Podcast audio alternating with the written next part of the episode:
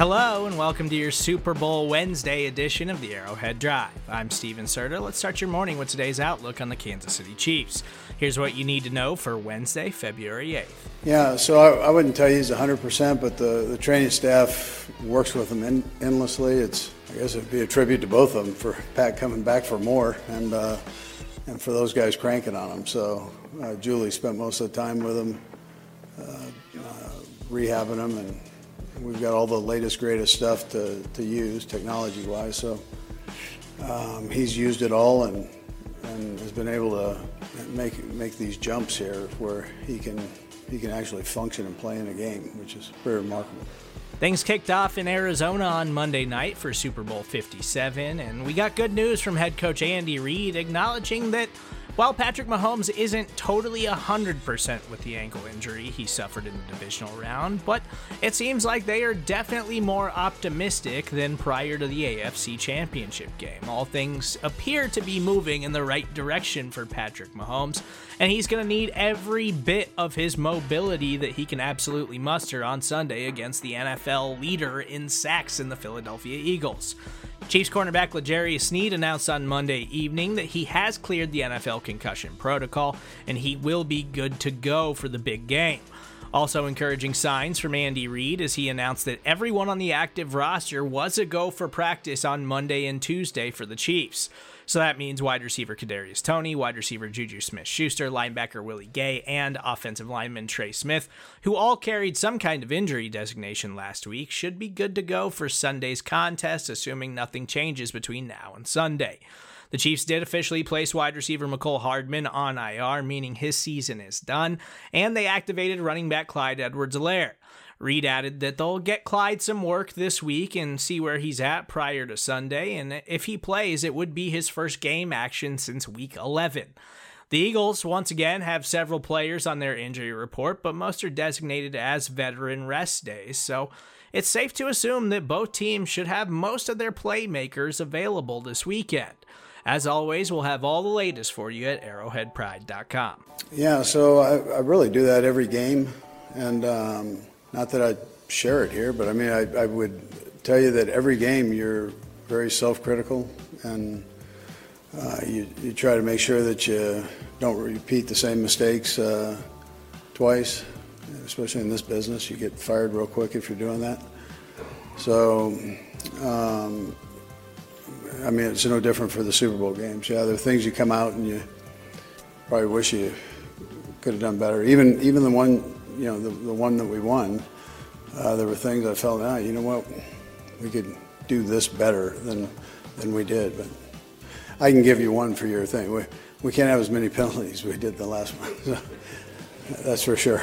This will be head coach Andy Reid's fourth appearance in the Super Bowl. It's been a common theme early this week with him and Patrick Mahomes taking questions on how they can try to correct issues they've had in their last Super Bowl, the one that they lost against the Bucs just 2 years ago. While a lot of those issues were addressed over the last two years roster wise and adding younger personnel, we've seen some improvements from Andy Reid and Patrick Mahomes. There's not enough made about Andy Reid adjusting to life without Tyreek Hill and still constructing the NFL's top offense. We know Patrick Mahomes' greatness well, but there's a case to be made this is the most impressive season of his young NFL career. He's in his third Super Bowl and will win his second MVP later this week, but he's also made adjustments to his game to make himself a smarter quarterback. Mahomes has such control over the Chiefs' offense that we see him on a weekly basis, making the adjustments at the line of scrimmage and reading the opposing defense. That, married with his unrivaled playmaking ability, makes him more dangerous than he's ever been on a football field.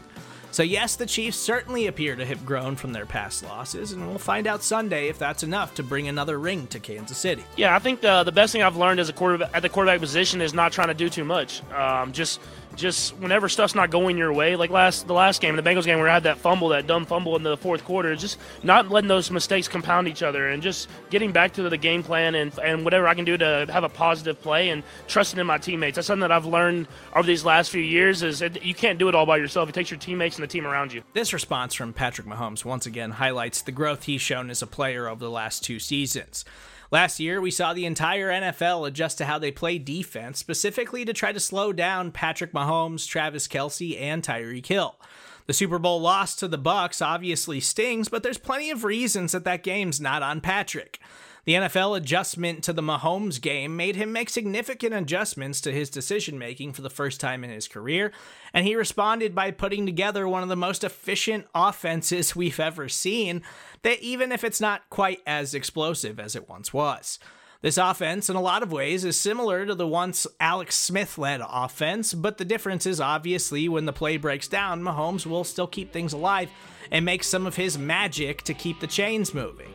Sunday is absolutely a tough matchup against this loaded Eagles team, but they still have to remember they are also going up against the very best version of Patrick Mahomes. Yeah, I mean, first off, they have all those those great players that they had last year, but they've also added a lot. I mean, they've added uh, a great corner in Bradberry.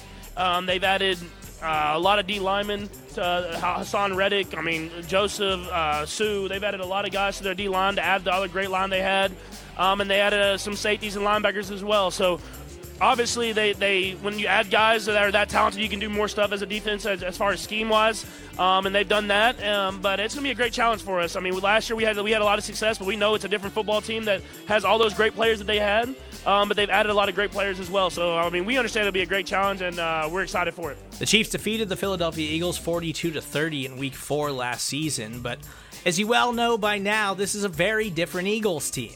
The Eagles made blockbuster moves in signing pass rusher Haason Reddick and trading wide receiver A.J. Brown. They also made other moves on draft day and ahead of the NFL's trade deadline. Eagles GM Howie Roseman, who's already well regarded as one of the best GMs in football, helped them secure a high value pick from the Saints to go along with their own first round pick to add that on top of impact players they got from this year's draft and the experienced veterans they already had in the Eagles locker room. There's no surprise that this team finds itself in another Super Bowl. The Chiefs and Eagles will certainly be dissected in the coming months for their different approaches taken by each team's front office, but there's no doubt left that the two best teams in the NFL will compete for the ultimate prize on Sunday. It doesn't sound like they have any dilemma at, at hand right now. They're uh, their only dilemma is probably how are they going to handle uh, who wins and who loses the game. That's probably going to be the only tough situation for any of us, really, uh, because you know I think my brother said it yesterday. And doesn't matter how, how much I go against the guy, man. I'm always cheering for him just for a little bit, you know, just a little bit, and it's uh, I, I, it's just the nature of the beast, man. I, I got a lot of love for that guy, and I, you know, I want him to win every single game except this one, except for this one. We don't envy the family of Travis Kelce as they get to see both Travis and Jason square off on Sunday. The Kelce brothers are sure first ballot Hall of Famers, and whichever one of them wins on Sunday will secure the ultimate brother bragging rights by claiming their second Super Bowl ring. As the world watches on Sunday, there's sure to be plenty of eyes on Travis Kelce's family during the contest. That's the Arrowhead Drive for Wednesday, February 8th. If you've enjoyed the Arrowhead Drive, please subscribe to the entire Arrowhead Pride Podcast Network. While you're there, leave us a rating and review. Coming up later today, we've got more Chiefs press conferences as well as the Great British Chiefs Show. They're back with their full preview of Sunday's game. As for me, that's a wrap for now. I'm Stephen Serda. We'll catch you on Red Friday for the next edition of the Arrowhead Drive.